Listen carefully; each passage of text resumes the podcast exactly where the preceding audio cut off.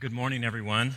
It's great to be in worship with you. It's great to be back. I've been out of town for a few weeks, and it was wonderful to be able to worship in some other contexts and other traditions, but it's also uh, very good to be home and to be with each of you.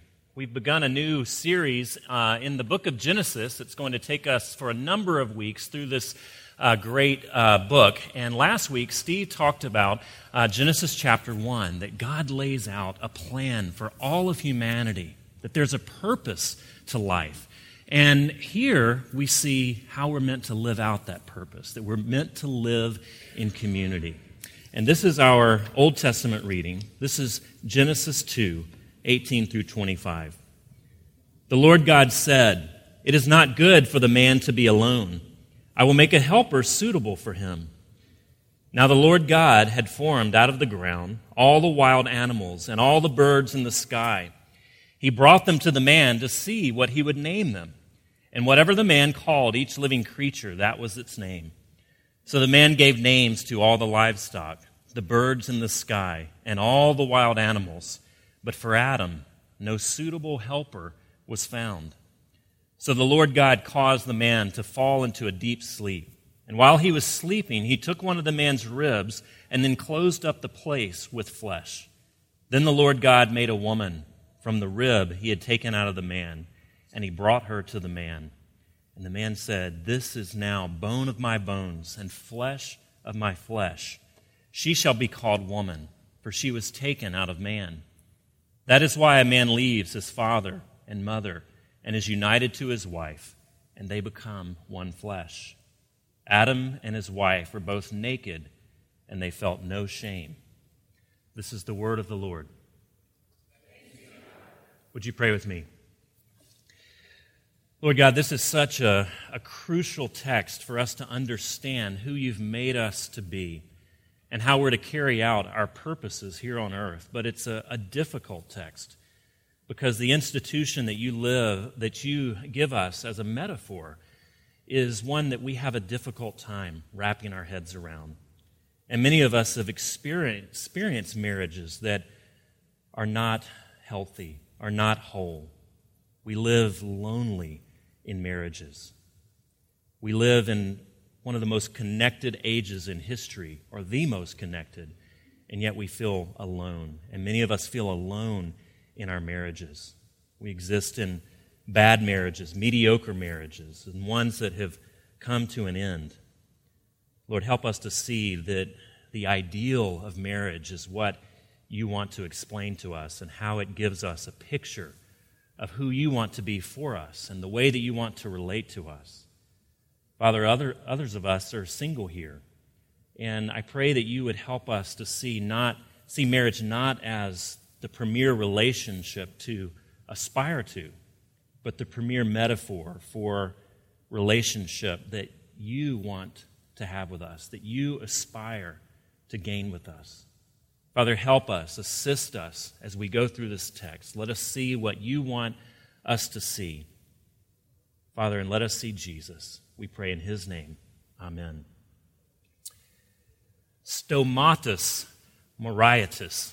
It's a very difficult word, very difficult name, but he's a Greek immigrant from the island of Icaria.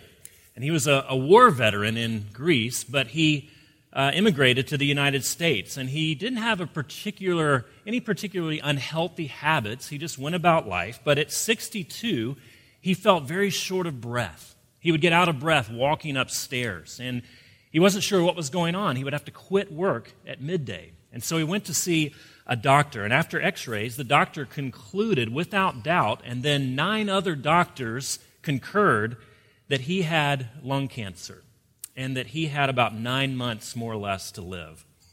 Now, he considered staying in the United States to be close to his adult uh, adult children and, and to seek aggressive cancer treatment, but at the end of the day, he decided to save money on his funeral and went back to his island home, where he had grown up many years before, the island of Icaria, and he wanted to be uh, buried with his ancestors. Now, when he got there, at first, he spent most of his days in bed, being attended to, on by his uh, elderly wife as well as his wife. But he reconnected with his Greek Orthodox faith, and each and every Sunday he would hobble up the hill to worship at this church, week in and week out.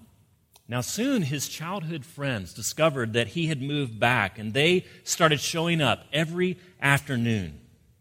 And they would talk for hours on end, and an activity that invariably involved a bottle or two of the local Italian wine. And he thought, well, I might as well die happy. In the ensuing months, something strange happened. He starts to feel stronger. Six months come and go, and he doesn't die. Instead, he planted a garden. And then, feeling emboldened by that, he cleaned up the family vineyard and began to grow grapes once again. Easing himself into the island routine, he wakes up when he feels like it. He works the vineyards until mid-afternoon. He makes himself lunch and then takes a real long nap. And then in the evening, he walks down to the local tavern and plays dominoes until past midnight. The years passed, and his health continues to improve. Today, three and a half decades later, he's ninety-seven years old. He claims he's one hundred two. But what's of no dispute is that he's cancer-free. And all that he did was move to the island of Icaria. It turns out, though he didn't know this in moving, that Icarian men are nearly four times as likely as their American counterparts to reach the age of ninety. And they're also living many years longer before the onset of cancer, cardiovascular disease, depression, and dementia. Why is this? Is the fountain of youth there? What is magical about this island or this area of the world? Well, it's very interesting because only eight miles away is another island called Samos. And the island doctor of Icaria, one of the only island doctors, says just fifteen kilometers over there is a completely different world. There, they are much more developed. There are high-rises and resorts and homes worth a million euros. They care about money. Here, we don't. For the many religious and cultural holidays, people pool their money and buy food and wine. And if there's anything left over, we give it to the poor. It's not a me place, but it's an us place. Their extreme longevity and health, after many studies of this island, have been attributed to not their diet, not the weather, but the fact that they live in a deeply integrated community. A book came out a few years ago entitled The Lonely American. It was written by two medical doctors, and they conclude there is now a clear consensus among medical researchers that a social connection has powerful effects on health. Socially connected people live longer, respond better to stress, have more robust immune systems, and do better at fighting a variety of specific illnesses. What do we read in our passage? It's not good for man to be alone. It's not good for humanity to be lonely, to be isolated from one another. Six times in this creation account, God looks at what he's made and he says, it is good, it is good, it is good. And then surveying the whole of his creation, he says, it is very good. And then in a sort of literary whiplash, he says, it is not good. It is not good for man to be alone. Many of us here this morning are experiencing very deep symptoms of being alone. We feel lonely, even though we're surrounded by people, even though we're in the midst of a crowd, even though we're connected technologically to almost anyone we want to be, we feel alone.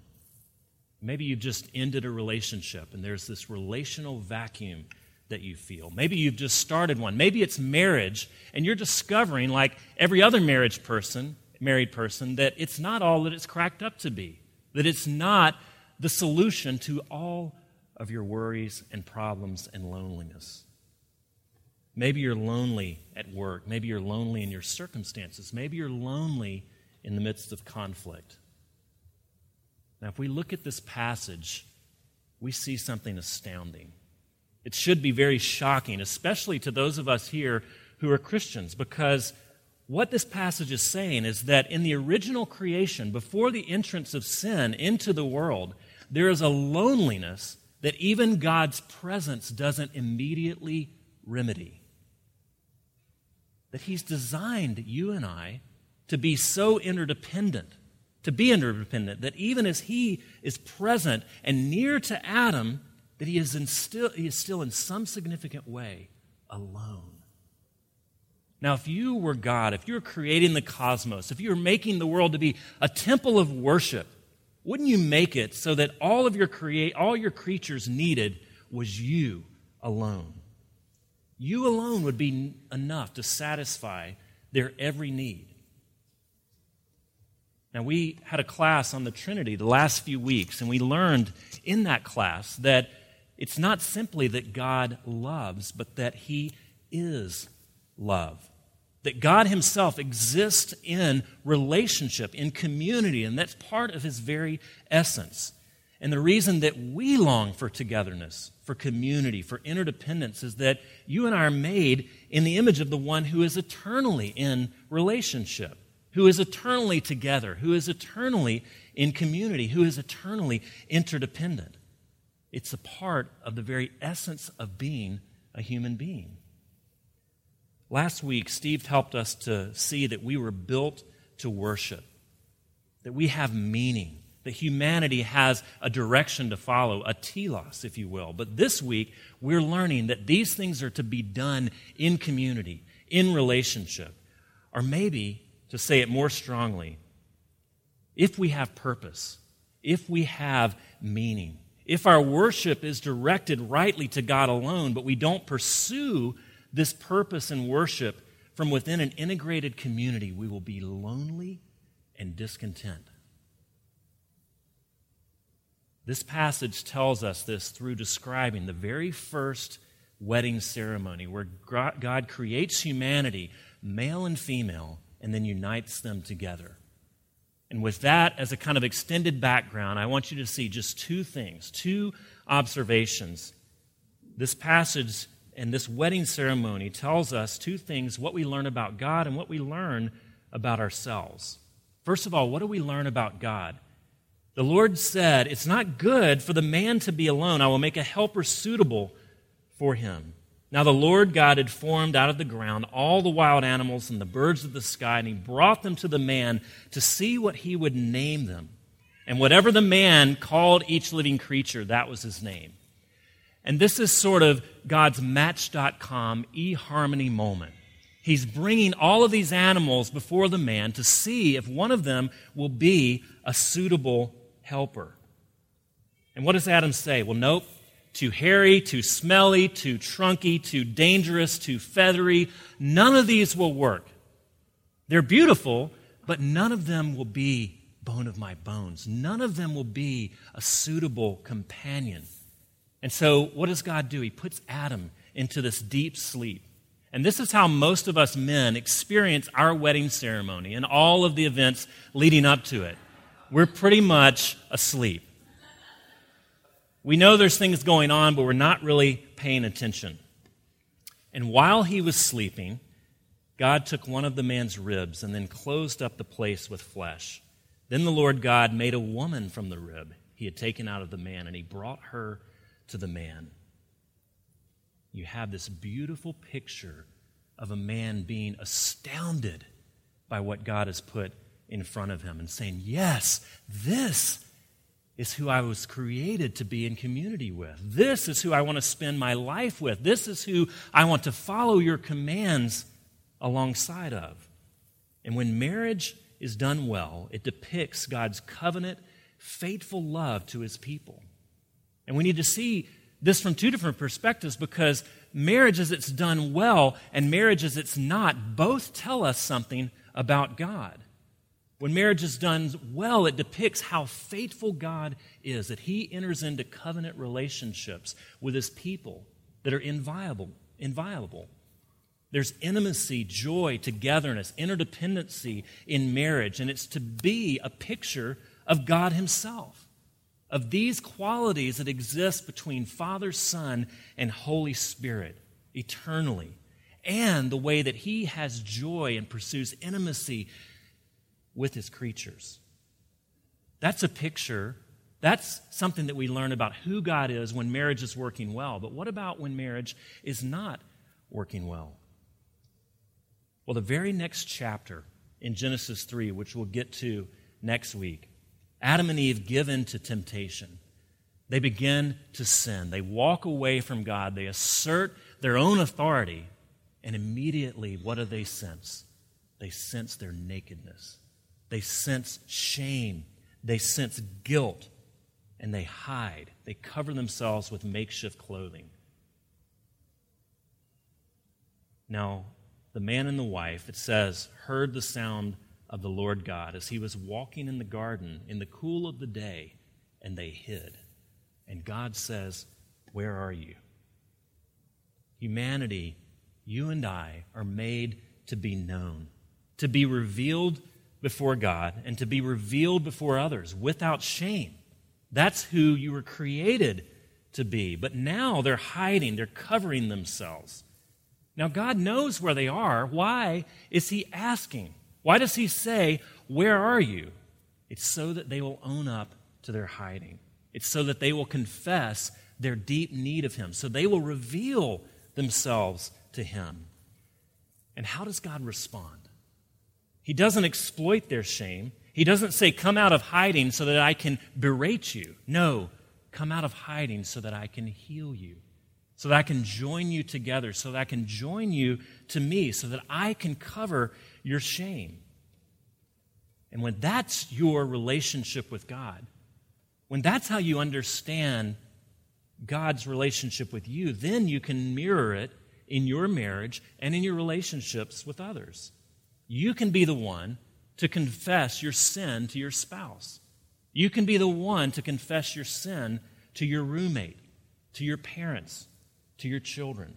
You don't have to hide, to conceal anymore, but you can be honest about your own shortcomings because you've already told them to the one person in the universe who it really matters. And you can also be a soft place for others to confess their sin.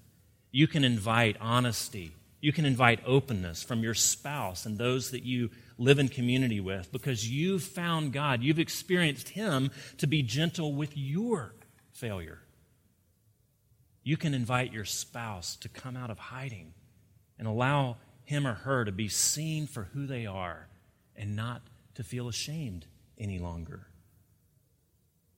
You see, God walking in the garden and saying, "Where are you?" is both our greatest desire and our greatest fear. We want desperately to be fully known, to be known entirely and not be rejected. And yet it's terribly scary to be undressed in that way. It's terrible, terribly scary to be metaphorically naked before other people because to do that gives them the power to either embrace you or to laugh at you. God looking for us in the garden is our deepest longing and our deepest fear at the same time. And we give God, we give others the power to embrace us or to laugh at us. And what does God choose? What does he do as they come out of hiding?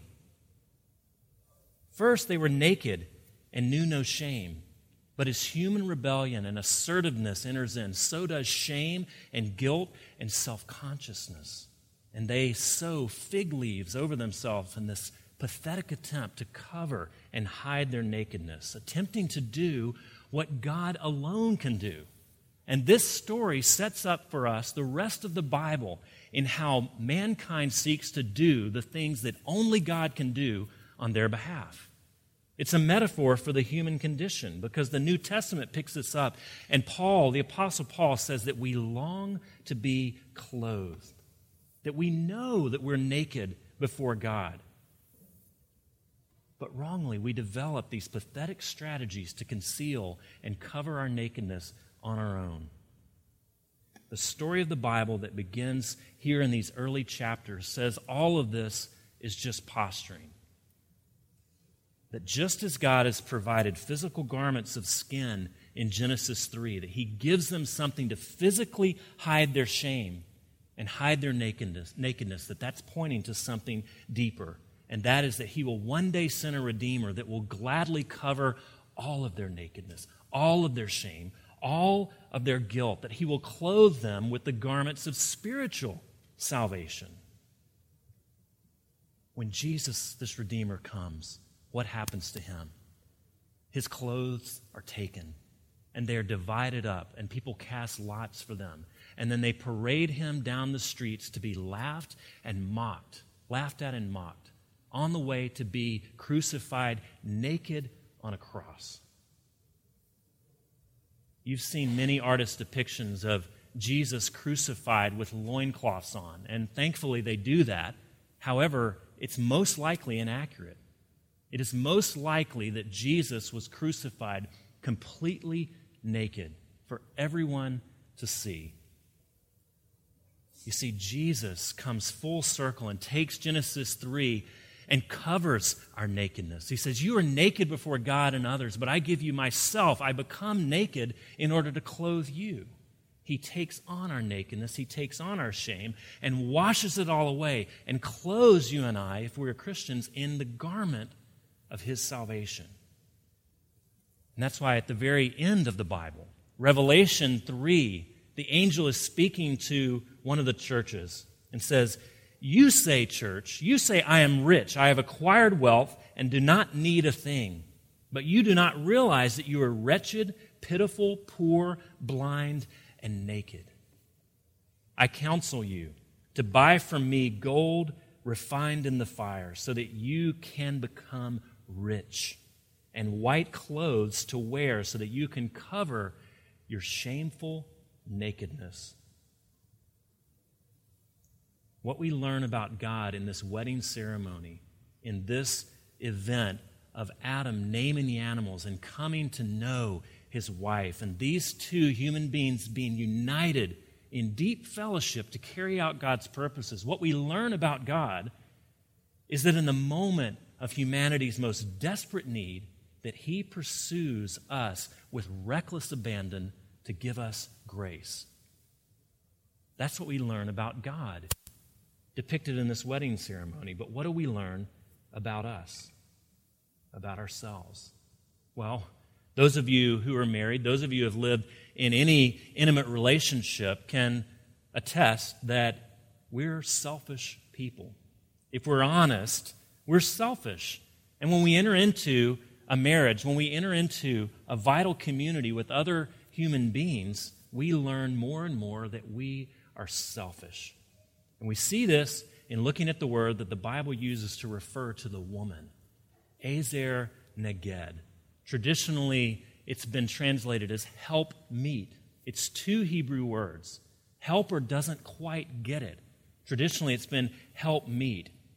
Now, maybe this word conjures up the world of Mad Men in the nineteen fifties, where women are simply available to serve their husband's interests. They're to have dinner ready on time. They're there just to be window dressing, to help him move forward in his career.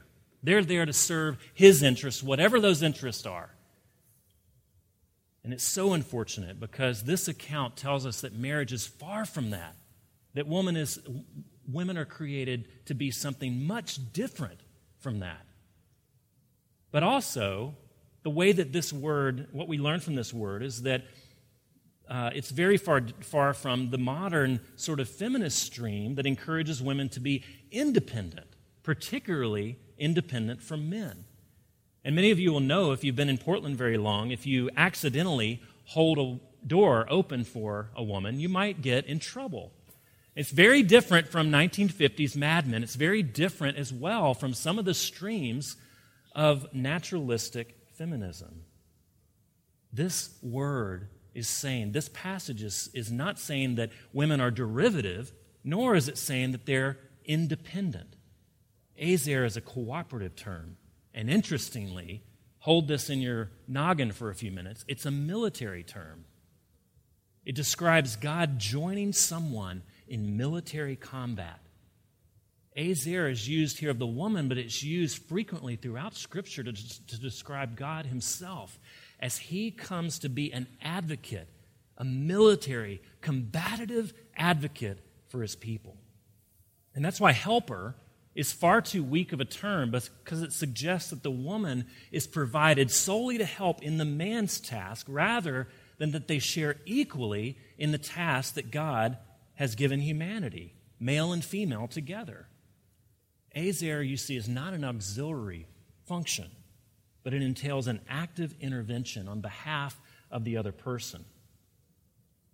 You and I are created to need other people. And that's what this word tells us. That's what this wedding ceremony tells us, is that you are dependent upon other people. You're dependent upon other people to be the person that God has created you to be. And the beautiful thing in this ceremony is that as God brings this woman to the man, and it works in the, in the opposite way as well, is that when you get married, when you enter into a Christian relationship, whether it's marriage or not, what that person is meant to do is to have an image of what you could be, an image of what God has created you to be and called you to be, and to violently fight for it. Not fight against you, but fight against everything that would hinder you becoming the person that God has created you to be. Marriage is meant to embody this reality in a more acute way than any other relationship. If you are married, you realize that your spouse is almost omnipresent. She or he is almost omniscient. They know all of your dirty laundry. They know all of your baggage. They know your past. They see your nakedness, metaphorically and really. They're almost omnipotent. They have the power with one word to either crush you or heal you. You see, if the whole world thinks you're a failure and your spouse believes in you, you can move on. You can keep going. But conversely, if the whole world thinks you're an extraordinary success, but your spouse tells you you're nothing, it can be painful and utterly debilitating. Some marriages are places of unbelievable loneliness and sadness because one or both of the spouses has said to the other one, here's how I want you to look, here's how I want you to dress, here's how I want you to behave, and insofar as you comply with these expectations, then we'll do, be just fine. It's unbelievably sad. And it's sad for the person making those demands because really it says something about the way that they understand their relationship with God, because they're bringing that heartache and that sadness and that pathetic trying to cover themselves into their own marriage. It's unbelievably painful. And for many of us, this reality isn't just at play in our marriages, but in our relationship with God. And so we sow these pathetic fig leaves. We're constantly walking on eggshells, wanting to be truly known by God, but paralyzed by the fear that he might not really like the real us. That maybe he's committed to love us, but he doesn't really like us. And so we hide and we cover and we live in shame, and we bring that into our relationships, relationships most potently our marriages. Now, another type of marriage is where the spouse in their words and actions says to the other person, there's nothing you can do to cause my love to be stripped away from you. I give myself fully to you, not because of how you look, how you dress, how you make me look, how you behave, but because marriage, because I understand what Jesus has done for me, I believe marriage is not the means by which I get my needs met, but the context in which I advocate for you. It's the context in which I enter into combat in order to secure your benefit and your welfare. As we conclude this passage, this wedding ceremony, ceremony is not primarily about how to have a good and healthy marriage, but that marriage is the premier metaphor for the relationship that God wants to have with you. In other words, it's a mirror. It's to mirror Jesus' actions on your behalf. That what Jesus says as he comes to the cross is that I've decided, I have chosen willingly to cover you, to cherish you, to redeem you, to enter into combat with the cosmic forces that would have you, to enter into combat with your self-assertiveness so that you can be set free, so that you can be liberated, so that then you can enter into other relationships with that same motive, to mirror that, that you can enter into a marriage and be one who doesn't make demands upon the other person but gladly serves, gladly gives up the right, his own or her own rights, gladly says, no, you go, you go first.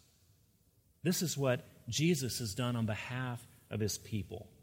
He covers, he cherishes, he redeems, he enters into combat, cosmic combat on the cross to secure your welfare, your salvation. And as we continue to worship, as we can confess our faith, as we come to the table, would you wrestle with that? Would you, maybe for the first time, expose yourself to God?